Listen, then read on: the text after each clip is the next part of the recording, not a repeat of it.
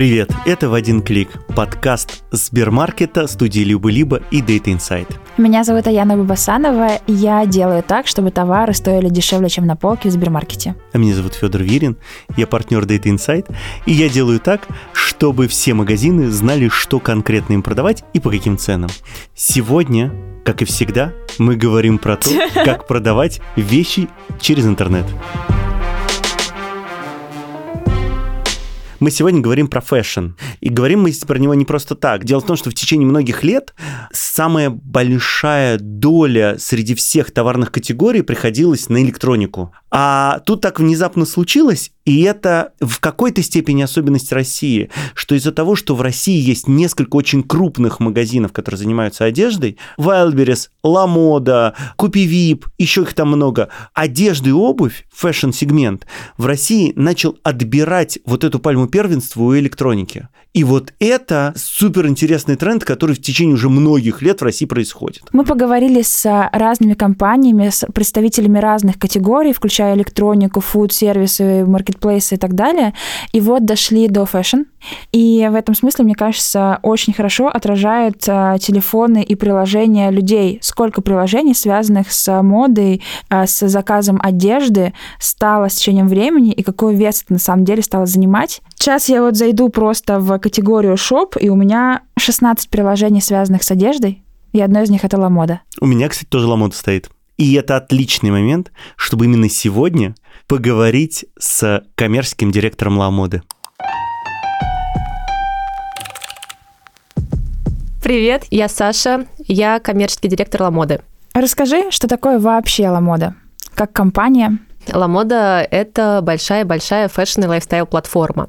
То есть мы не называем себя не просто магазином, e-com -магазином, мы не называем себя ни маркетплейсом. У нас не просто можно купить э, какие-то определенные товары да, в каком-то сегменте, да, потому что мы все таки такой не нишевый игрок, но специализированный, назовем это так. Но при этом помимо покупки у нас на платформе можно делать там много других разных вещей. Это тот же самый Discovery, мы ведем свой блог, можно почитать о новинках рынка, новинках фэшн-рынка, можно уже даже как-то себя развлечь там виртуальной примеркой или какими-то другими штуками. Мы активно-активно внедряем такие вот всякие доп. опции к нашей платформе, чтобы быть нечто большим, чтобы человек мог проводить на Ламоде много времени. Не просто зашел, купил и ушел, а именно, чтобы было интересно, интересно копаться, интересно серфить по сайту. Ламода — это ведь компания, которая сделана по примеру американская компания, сделана немецким фондом, и компания, которая долгое время управлялась немецким менеджментом. А потом буквально полтора года назад последний немец покинул компанию. Вообще расскажи, как это случилось? Во-первых, нужно понимать, что Ламода – это не частная компания, то есть, условно, не российская компания. Ламода – это, правда, европейская компания, и наш headquarter, он в Лондоне, да, то есть мы входим в состав Global Fashion Group, которая э, занимается развитием платформ не только в России, в СНГ, но в том числе и на других э, развивающихся рынках. На каких? Это, соответственно, в Дофиче, Латинская Америка и Бразилия, это Icon Iconic Австралия и Новая Зеландия, и это Залора, это Азия. Поэтому говорить о том, что там ушел немецкий менеджмент или не ушел, это, по сути, вопрос управления э, Ламодой, да, внутри управления России. внутри России, да, угу. но при этом европейский менеджмент, он остался, да, именно ну, в виде HQ, угу. который так или иначе все равно влияет и на стратегические планы развития компании, разумеется, и на всякие там финансовые, инвестиционные и так далее. То есть нельзя сказать, что Ламода стала российской компанией после ухода немецкого менеджмента, нет. Мы по-прежнему по-прежнему европейская компания, мы по-прежнему часть э, большой группы. Какие были этапы развития для того, чтобы прийти к той модели, которая есть сейчас, вот с точки зрения вот e-commerce рынка? Как и все икомы, как и все ритейлеры, мы начинали свой путь с а, обычной э, схемы купи-продай, да, mm-hmm. то есть закупи, заплати, продавай клиентам. Но а, важно отметить, что вот я пришла в компанию в 2012 году, даже в 2012 году, да, я давно Ого! работаю, очень давно работаю в Ламоде. Даже в 2012 году у нас даже тогда уже была комиссионная схема торговли. То есть зачатки маркетплейса, да, как, когда не мы владеем товаром, а когда мы даем, э, соответственно, возможность э, нашим партнерам представлять у себя на сайте там свой товар вне зависимости от того, нравится он нам, не нравится, выбрали мы его или не выбрали, такая возможность была еще и тогда. Но, конечно, это была маленькая доля, и мы все равно все закупали. Сейчас я не могу сказать, что мы marketplace, да, потому что, опять же, вот по итогам первого квартала а, доля маркетплейс только 45%, то есть все равно а, большинство продаж делают именно наши закупочные товары. То есть купи-продай. Вот купи-продай, да-да-да. Хотим ли мы быть 100% маркетплейсом? Нет.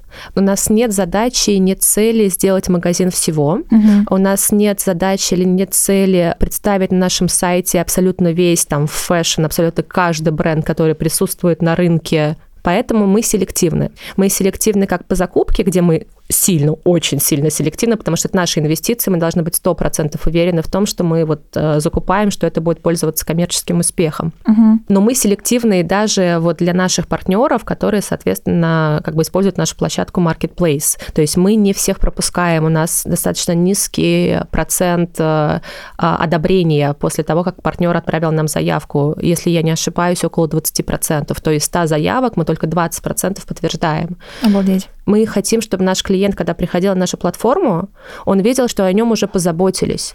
Он не видит того, что ему неинтересно. Угу. Он не видит того, что он понимает, нет, это как бы вообще, что это такое, я не хочу это покупать, или это стоит очень дорого за то качество, которое предлагается. Ну, это не Ламода, скажем так, потому что клиент четко понимает, что такое Ламода. Мы это сейчас видим. Он приходит за конкретным, он приходит за фэшном. Фэшн и лайфстайл, вот за этим он приходит.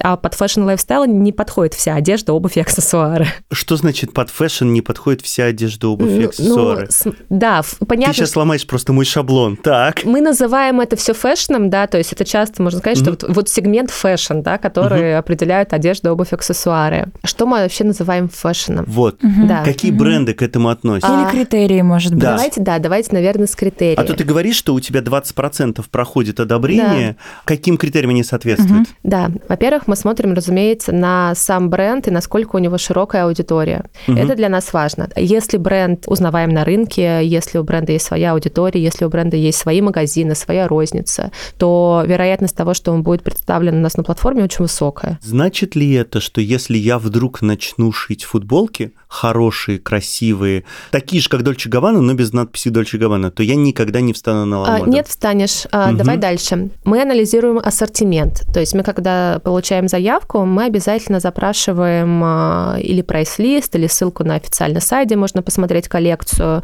ну или, соответственно, просто хотя бы фотографии пришлите нам. Если видим там базовые изделия, например, так как ты говоришь, футболки, это неплохо, да, но важно, чтобы их был достаточно большой ассортимент, чтобы бренд смог выделяться на платформе. Объясню почему. У нас представлено более 400 тысяч э, наименований на сайте. Это очень много. А брендов? Да. А брендов около 4 тысяч. Клиент заходит, у него нет задачи, но опять же, когда мы говорим вот о 400 тысяч артикулов наименований, мы понимаем, что есть какие-то супер крупные категории типа футболки, да, и там одних футболок может быть там около 15 тысяч артикулов. Мы понимаем, что клиент не в состоянии посмотреть 15 тысяч артикулов футболок. Ну, mm-hmm. не в состоянии, да, он смотрит только топ. Чем меньше у тебя ассортимент и чем менее узнаваем у тебя бренд, чем, скорее всего, меньше ты будешь заметен на сайте. Как быть более заметным на сайте? Это когда ты все-таки развиваешь развиваешь свой бренд и представляешь какое-то достаточное количество артикулов, чтобы частенько показываться там в разных местах каталога. Если у тебя три футболки, они просто пропадут вот среди этих 15 тысяч остальных других футболок. Ты не получишь те продажи, которые ты ожидаешь, ни мы не получим те продажи, которые мы ожидаем. И, соответственно, когда мы э, смотрим return on investment, да, так называемое, угу. сколько мы времени потратили, сколько ты времени потратил, у нас же тоже, как бы, мы оплачиваем всю, всю работу наших ну, сотрудников. Это просто выгодно, не имеет смысла, Да, конечно. насколько выгодно вам взять этот, а не другой. Смотри, Саш, вот ты рассказываешь про то, что бренд с тремя футболками потеряется на фоне там десятков тысяч футболок, которые сейчас продаются на Ламоде.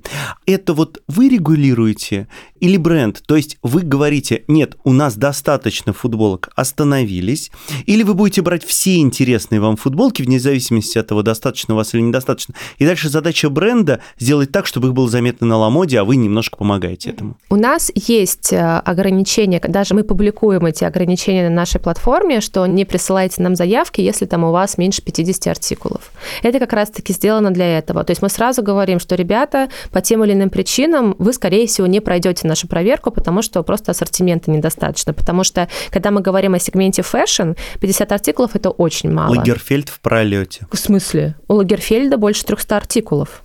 А, окей. Я вспомнил новый бренд. Нет, не в пролете. Но, слушай, это интересно. То есть вот это один из топовых брендов, и у него всего 300 артикулов. Не 50 Он тысяч. премиальный, и он известный. Да, То есть они, на- они все-таки, это немножко другой критерий. Но всегда есть исключения.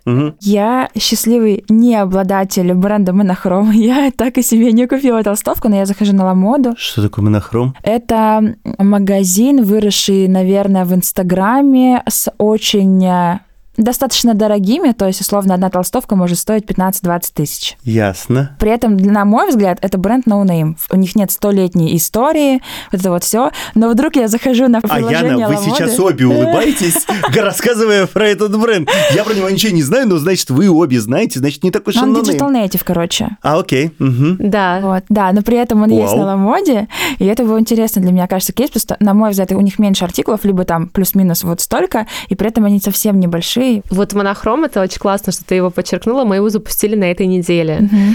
Вот. э, И я очень сама очень лично хотела, чтобы он был у нас, потому что вот это как раз-таки, наверное, те исключения, о которых я вот хотела сказать. Если ты крутой, если ты не покупаешь на рынке, а потом пытаешься продать в пять раз дороже, да, если ты реально создаешь не только сам продукт, то есть саму вещь, сам шмот, как говорится, вот, но еще и пытаешься создать бренд, ты вкладываешь в сам бренд, потому что монохром это не просто толстовка, да, потому что она правда стоит сильно дорого, Мгм. она стоит дороже аналогов, да, которые можно найти практически у каждого бренда. Они вкладываются, они инвестируют в развитие своего бренда, в свое ДНК, то есть условно у них коллаборации, они уже, по сути, наверное, один из первых российских брендов, кто сделал коллаборацию с Рибоком, да, Рибок это международная компания, Мгм. они сделали С а, коль- Пантоном с еще, кажется. Пантоном, с Мгм. Пантеном у них регулярные коллаборации, Мгм. то есть они Они разноцветную штуку делают? они с Пантоном, да, они выбирают Они вместе с Пантоном делали цвета. серый и желтый, Да. это цвета года. Ну, то Класс. есть это интересно и нам, это интересно и нашему покупателю. Мгм. Саш, удовлетвори мое любопытство Да. человека очень далекого от моды. Для меня самый привлекательный бренд это Arc'teryx, понимаешь? Я не знаю, что это. Это очень дорогая одежда для горнолыжного А. и горновосходительского Понятно. э, э, предпринимательства. Вот. Значит, а на этом рынке, на рынке фэшена, бывает ли что-то принципиально новое? То есть какая-то совершенно новая одежда? Потому что, на мой взгляд, что-то новое там появляется только когда появляются новые материалы. Я бы сказала, что это тренды. Тренды появляются новые. Есть бренды, которые создают тренды, есть бренды, которые остаются верны себе, и потом, вот, то есть у них есть условно там какой-то их специализированный продукт, они его производят, да, они его совершенствуют, да, они его чуть-чуть меняют, но они при этом не в струе. И потом, бац, вот наступает какой-то тренд, который ближе к этому бренду, этот бренд выстреливает моментально, да, то есть, соответственно, все... Такое тоже бывает, вот. Есть один тренд, который сейчас вот активно развивается, и я очень ему сама лично рада, это тренд э, sustainability ответственного потребления. И мы тоже запустили в Черную пятницу Ламода Planet. Это наш проект э, Sustainability, наш проект э, и ответственного потребления, и э, сотрудничество с благотворительными фондами, и мы поддерживаем дизайнеров и бренды, которые используют экоматериалы, которые, соответственно, так или иначе соответствуют нашему критерию. Я произвожу футболки. Если завтра я сделаю футболки из переработанных э, Материалов? материалов, из переработанных старых футболок, и приду на Ламоду, у меня, во-первых, больше шансов на Ламоду встать, а во-вторых, цена на эти футболки может быть выше, и их будут все равно покупать. Нет такого прям правила. От того, что там будет э, стоять э, тег эко, это не означает, что наши клиенты, э, им понравится эта футболка. При этом не настолько все просто получить тег эко. Как, знаете, помните, было в фуде, О, когда да. все резко сделали там эко-творог, тогда фермерский творог. это- Вот мы за этим следим, чтобы такого не было.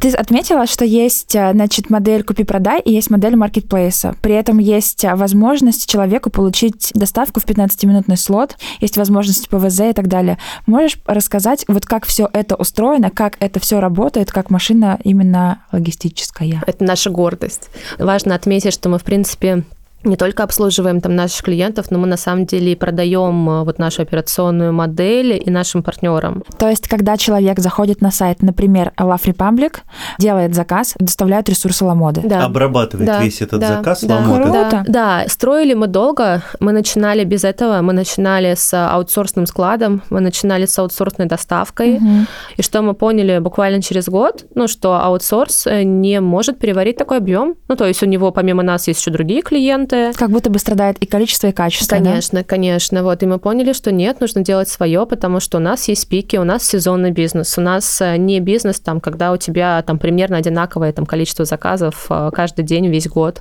У нас есть Black Friday, у нас есть периоды распродаж. И аутсорс просто к этому не готов, и мы поняли, что нам нужно строить свое, и построили свой fulfillment, который у нас э, мега автоматизированный, где у нас там практически нет никаких ошибок, у нас точность выполнения заказов более 99%. Ну, то есть, условно, Ух если ты. ты заказал вот эту футболку, ты уверен, что тебе придет именно эта футболка. Этого размера, этой этого размера, с этим да, рисунком, да, вот это да, вот да, все. именно так, да. То есть это автоматизированный робот едет а, по складу или не как робот, это? да, но э, сотрудник с автоматизированной рукой, скажем так. ходит и смотрит. Просто как в Марвеле или как перчатка это. Да, что, что ему нужно там собрать, какой ему нужно айтем взять, а потом э, огромный конвейер, как правильно, сейчас меня будут ругать мои складские коллеги, конвейер, который, соответственно, все это дело обрабатывает, там клеит Сортировочные нужно... Сортировочная линия, правильно. который, соответственно, определяет, там, куда это все поедет, как это правильно сложить и так далее. Ну, то есть все хранится на складе, а, неважно, это купи-продай или это marketplace? Сейчас, да, более там 90, опять же, 5% это именно все, что хранится у нас на складе. И дальше доставка. А мы доставляем практически все сами. Мы работаем и с Почтой России, и, соответственно, с другими логистическими компаниями, но стараемся доставлять сами и использовать наши ПВЗ. Объясню почему. Потому что это то, что нас выделяет, то, что ценят и любят наши клиенты. Потому что, во-первых, у нас не курьер, у нас торговые представители. Они отвечают в том числе и за продажи. То есть у них стоит KPI не только вот на то, чтобы там, он привез э, товар клиенту, но чтобы он еще и продал товар клиенту. И это не значит, что он будет там стоять над дверью и там купи, купи, купи. Нет, это значит, что, во-первых, он будет оказывать очень высокий уровень сервиса. Он не опоздает, он приедет ровно, когда его ждут. Он заранее предупредит, он заранее позвонит, он согласует, если неудобно время, он перенесет.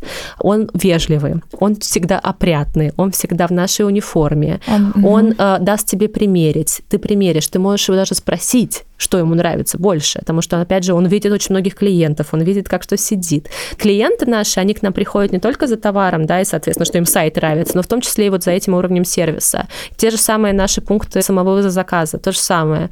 Насколько там всегда все чисто, все опрятно, все красиво, играет хорошая, милая музыка. Стоят сотрудники, которые, опять же, рады тебе. Именно это делает нас Ламодой. Раньше, а, когда делаешь заказ на Ламоде, звонили, подтверждали, а сейчас не звонят. Ну, мы диджитализируемся. Нет, на самом деле не все клиентам комфортно не разговаривать по телефону. Я там день проработала в колл-центре. Ну ладно, сейчас я очень амбициозно сказала день. Ну, условно, пару часов.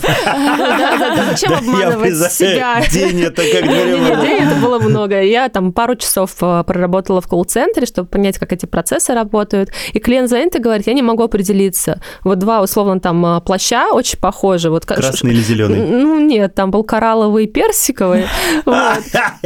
А, не знаю, какой определиться, помогите мне. Ну, и опять же, колл-центр наш, и поэтому мы можем ответить на эти звонки. Колл-центр это живые люди, потому живые. что есть же уже колл-центры, которые отлич... ты не отличишь робота от живого человека. Если позвонить и напомнить о том, что у тебя заказ лежит в пункте самовывоза, Угу. Тебе не нужна коммуникация, тебе просто нужно его проинформировать. И это может быть робот. Это может быть робот.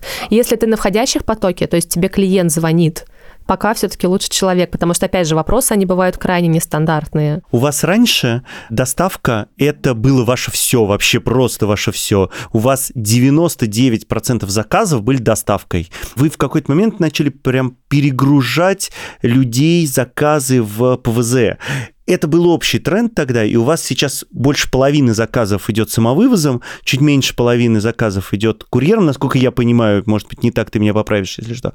Вот это вот изменение, оно почему произошло и что оно для вас значит? Когда все начали открывать ПВЗ, они же начали открывать ПВЗ не просто потому, что им хочется, и даже не просто потому, что там это хорошая операционная модель. Никакая модель не будет хорошей операционной, если она не будет пользоваться спросом у клиентов. Клиенту удобно ходить в ПВЗ. Но при этом остаются клиенты, которые сидят условно там, не знаю, на удаленке, на работают. удаленке работают там или весь день в офисе, им некогда заходить в ПВЗ, там им проще, чтобы им привезли. И мы развиваем сейчас и то, и то. Мы не отказываемся от нашей доставки ни в коем роде, потому что, опять же, она востребована среди наших клиентов, но при этом мы открываем ПВЗ. Для меня, на самом деле, покупка на Ламоде – это прекрасно. Мне очень сложно покупать обувь, я заказываю себе 10 пар, из них покупаю 2, мне их привозят, я меряю.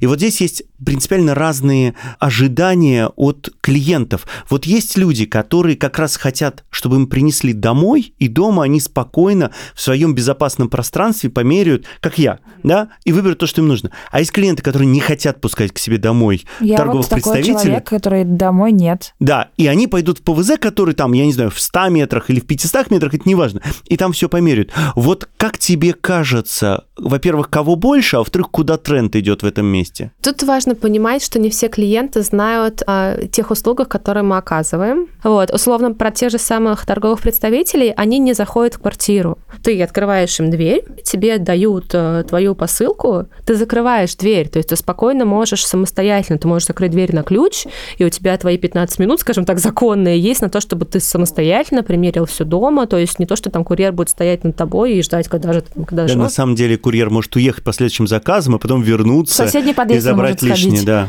У меня был такой один раз. Мгм. Один раз, когда я заказала на дом. ПВЗ при этом, опять же, удобнее это то, что ты независим по времени, да, Э- это Мгм. вот а- осно- основное, что удобно, что ты вот тебе вспомнил о том, что тебе нужно зайти заказать, такой проходишь мимо ПВЗ, думаешь, о, классно, зайду, я же вспомню, у меня там заказ лежит, и спокойно все примеряешь, как в магазине.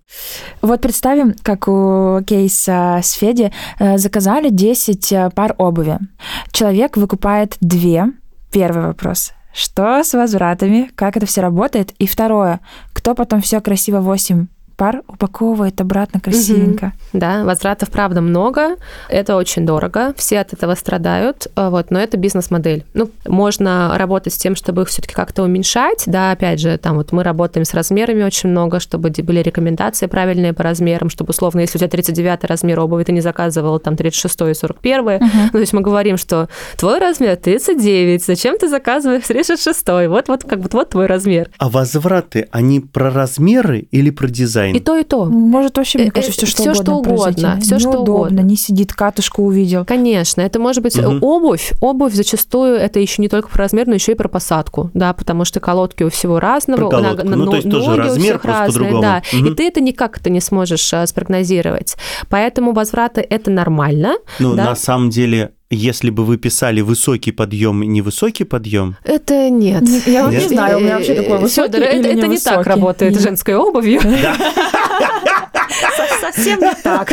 Если бы все было так просто. окей, ладно. Нет. Вот. А что происходит потом с этими возвратами? Возвраты все эти обрабатываются. Во-первых, проверяются, да, потому что очень важно проверить, то ли ты положил в коробку, не было ли какой-то подмены. Потому что давайте говорить откровенно, что клиенты бывают разными, товары бывают разными. И бывают такие случаи, когда клиенты подменяют. Мы это обнаруживаем, потому что на, когда приходит все на склад, мы все проверяем. То есть мы смотрим, во-первых, ношеная, неношенная вещь. У нас есть фотографии, разумеется, что это же на сайте все есть. Мы смотрим, это ли вещь-то была, этот ли бренд, этот ли размер. И, соответственно, уже дальше на возвратах это все заново красиво упаковывают. Небось, чистят заново. А, ну, Есть же если нужно служба. чистить, то они отдают это как условно в брак, и там уже смотрят, можно это почистить, нельзя это почистить. Вот, если это премиальные товары, то мы крайне детально проверяем, то мы смотрим, есть ли пыльник условно у сумки, если там пыльник у обуви, если нет, то мы Что кладем такое свой. пыльник? Ну, дополнительный мешочек такой, в котором все Да. это у нас. Класс! Это пыльник называется? Да, Слушай, вопрос. а, недавно заказывала то что-то на Ламоде, и у меня такая скидка была, типа, товар стоил 10 тысяч, я его купила за тысячу. И там была своя скидка, программа лояльности, плюс какой-то промокод применился, и я такая, а, обалдеть. надо покупать. Да, так я и купила потом.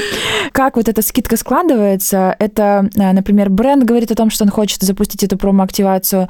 Насколько вообще это выгодно такие скидки делать и так далее? Давайте так, если мы с вами говорим откровенно, то есть бренды, которые завышают изначальную цену и ставят скидку вот на эту вот завышенную цену. Но мы это проверяем, то есть понятное дело, что мы не можем это увидеть прямо вот здесь вот и сейчас, да, вот что такая ситуация происходит, но мы видим это по средним показателям скидки, и если скидка сильно выше средней по Ламоде, то мы смотрим досконально этот бренд, а что он продает, а почему это столько стоит, смотрим условно тоже на других сайтах, uh-huh. и чаще всего мы отключаем этот бренд, потому что это недобросовестно. Дальше у всех происходит э, такая, скажем так, типичная сезональность для фэшн-ритейла, да, то есть у нас товар, он не ликвиден круглый год, он, соответственно, ликвиден какой-то конкретный период времени.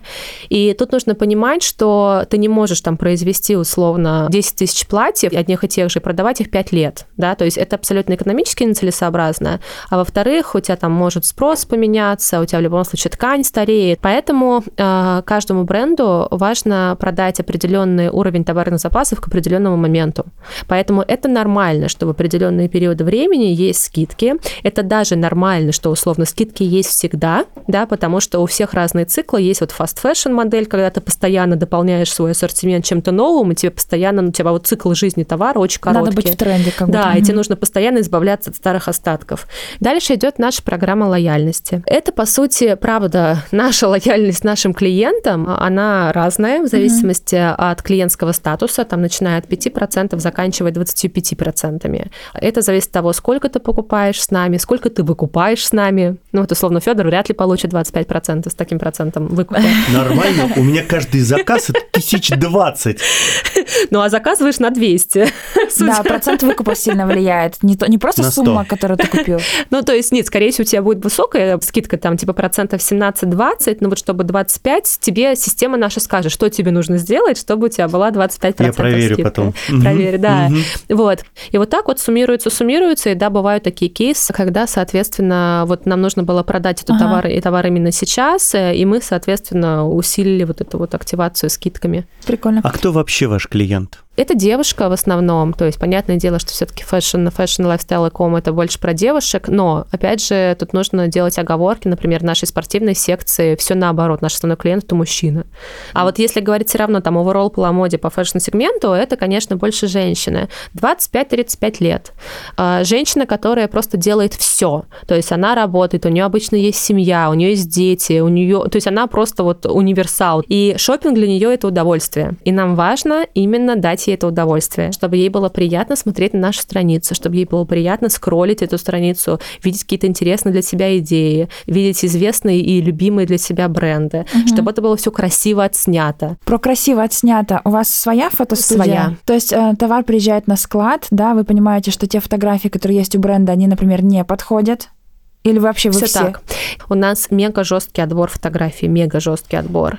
Для чего мы это делаем, опять же? Опять же, для нашего клиента. Э, потому что как только мы начнем давать слабину и позволим там условно фотографиям, которые не соответствуют нашим критериям, быть на сайте, или не очень хорошее качество фотографий, дивана на заднем фоне, картины, вот, пострадает наш клиент. Поэтому мы проверяем фотографии. Есть бренды, у которых шикарные свои фотографии. Мы используем их фотографии в таком случае но большинство брендов мы снимаем сами. Вот вы используете иногда фотографии бренда, и описание иногда вы используете угу. бренда, а они точно такие же на Ламоде, точно такие же на Wildberries, точно такие же на Купивип, точно такие же на Озоне. Вот вы что-то с этим делаете? Вы хотите как диверсифицировать картинки, описания, которые есть относительно других магазинов, маркетплейсов? А, ну, вообще описания у нас свои, э, за исключением, опять же, нескольких э, категорий. То есть не то чтобы Партнер может написать там летящее платье для женщины в самом расцвете сил. Класс! Ну, есть... Так можно было? Нет.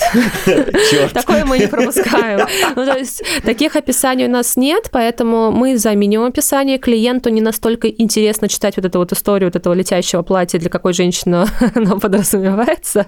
Вот. Обычно клиенты сами могут понять, подходит оно им или нет. Но есть исключения. То есть есть спортивные бренды, да, технологичные кроссовки, которые которая там предназначена для бега, там, и вот есть какие-то особенности, здесь, конечно, да, мы используем от брендов, и здесь нет, нет ничего страшного, что это описание где-то дублируется, ну, да, потому и... что здесь задача не подчеркнуть угу. индивидуальность нас, а задача рассказать клиенту о том, что есть такие кроссовки, вот, а, в них что-то супер новое, какая-то супер инновация, и клиент должен об этом знать. Вот прямо сейчас есть очень большой тренд, который стоит рядом с sustainability, и он звучит так. Население стареет сильно, и при этом успехи медицины, к сожалению, не в России, делают так, что продолжительность жизни после выхода на пенсию скажем, в 55 лет, значительно увеличилась. И если раньше это было там 10-15 лет активной жизни, то сейчас это 20-30 лет активной жизни. Вот что-нибудь вы делаете в этом направлении? И видишь ли ты какой-нибудь тренд в этом месте в фэшне? Я вижу. Я очень люблю фэшн для взрослой аудитории.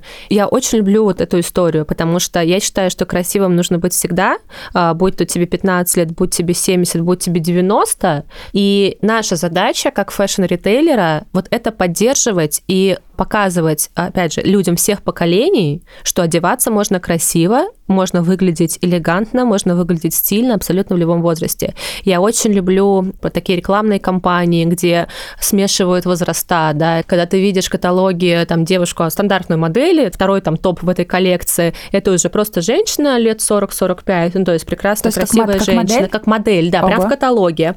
И видишь в соседнем, соответственно, этот же самый каталог, это же самая манга, это же самая коллекция, и ты видишь женщину 65+. Вот это классно, вот это круто, потому что... Это... Круто. Вот это да, нужно да, поддерживать, и это нужно развивать, потому что, опять же, это можно делать красиво, это можно делать качественно, и ты тем самым показываешь, демонстрируешь не только там свое уважение да, к разным поколениям, но ты и говоришь, ребята, вот то, что там условно называется манго, и у тебя там одевается внучка, например, это не говорит то, что ты там не можешь одеваться, ты имеешь абсолютное полное право да, да, да. идти туда и смотреть там вещи, которые подходят тебе, потому что никто не вправе говорить тебе, как ты должен выглядеть, какие бренды тебе покупать, а какие бренды типа не для тебя, потому что ты уже для них стар или наоборот слишком молод. Нет, вот сейчас, слава богу, это такого нет. Условно осенью все выспали на улицу, все стали ходить в офисы, а как-нибудь изменилось ассортиментная матрица, востребованная людьми. То есть демант изменился или нет? Изменился, но, опять же, он крайне резко изменился в сам ковидный период. Если посмотреть так, то примерно все вернул и возвращается, опять же, на круги своя,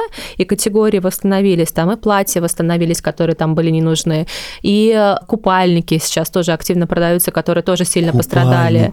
Да, да. Я же даже не подумал об этом. Ну ага. да, в прошлом году их э, сначала вообще, вообще не, не покупали, а потом потом резко, когда что-то открылось, это как прям пик моментально пошел.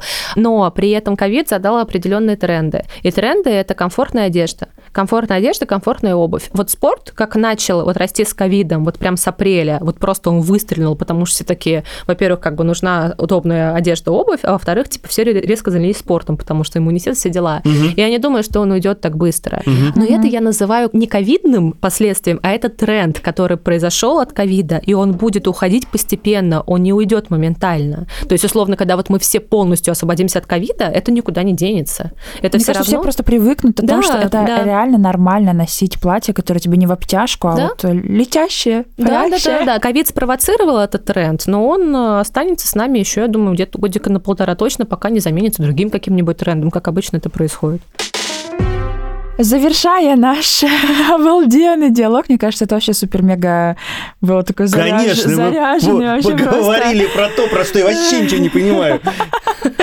Вы смеетесь надо мной, а я слова себе выписываю, ну, которые какие, я какие? не... Худи. Ну да, худи я все-таки знаю, а вот капсульная коллекция, вот это вот все, ткань стареет. Fast fashion я все-таки знал слово, ну ладно. Sustainability я знаю слово, но все-таки, ну это же интересно. Обычно мы заканчиваем лицом. Вот, это быстрый вопрос, быстрый ответ. Твой любимый бренд или айтем на Ламоде? Ну, тяжело, у них много. Я очень люблю Сандро, я очень люблю Манго, я очень люблю Nike. Какого бренда не хватает на Ламоде, на твой взгляд? Какой бренд ты бы хотела, чтобы, чтобы появился на Ламоде? Любой топовый бренд должен быть на Ламоде, это вот мое мнение. В сегмент... любой ценовой категории? Да, сегмент э, Zara, H&M, Uniqlo можно пропустить, они все должны быть на Ламоде, это мое мнение. А я ведь правильно помню, что все три перечисленные тобой бренды, они нигде не представлены, кроме как нигде, у себя. Нигде. Угу. В России нигде. Но если говорим о таких а, более там нишевых сегментов, то я считаю, что практически все уже премиальные бренды, люксовые бренды тоже должны уже смотреть в сторону Ламоды, потому что мы тоже движемся туда. Смешная история, связанная с возвратом. Какие-то часы, мне кажется, это был какой-то интересно хороший бренд часов. Нам а, прислали китайскую копию обратно. То есть даже не потрудились купить прям аналог, а просто китайские иероглифы вот на циферблате. Я очень смеялась. И что вы сделали? Слава богу, я об этом не знаю. Спасибо тебе большое, что поделилась нереальными сегодня историями, зарядила нас и людей, которые это будут слушать. Просто было вообще потрясающе. Прям очень круто. Да. Спасибо. Спасибо, ребят, что пригласили. Что мы нового и интересного узнали? Я не знала о том, что Ламода входит в глобальную группу. Я думала изначально, что Ламода, э, да, имеет э, европейский менеджмент, но я думала, что это просто одна компания, и вот Ламода существует сама по себе. Uh-huh. Вот у нее европейский uh-huh. менеджмент. И вторая часть про торговых представителей uh-huh. и разница между тем, когда у тебя курьер, у которого задача привести в срок, а торговый представитель — это задача показать, что Ламода заботится о своем покупателе через а, слова, дела, поступки. Ну и сам весь разговор, все эти полтора часа, которые мы говорили, это было просто такое, сердечко мое билось еще чаще. А для меня, знаешь, ну, во-первых, я узнал много новых слов, но это понятно, я на самом деле очень плохо и очень мало разбираюсь в моде и в одежде, я однажды научился понимать, какие цвета мне идут, и этого мне достаточно.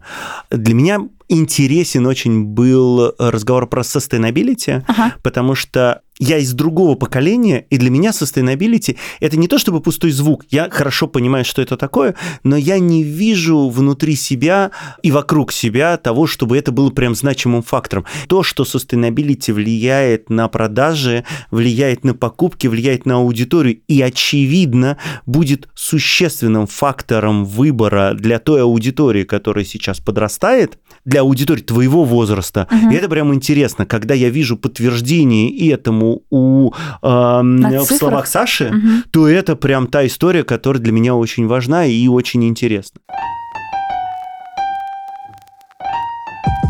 Это подкаст Сбермаркета, студии «Либо-либо» и Data Insight. Над этим подкастом работали редактор Лиза Каменская, продюсер Юлия Яковлева, звукорежиссер Нина Мамотина. Джингл нам написала Кира Вайнштейн. А обложку создала студия Non-Objective Works.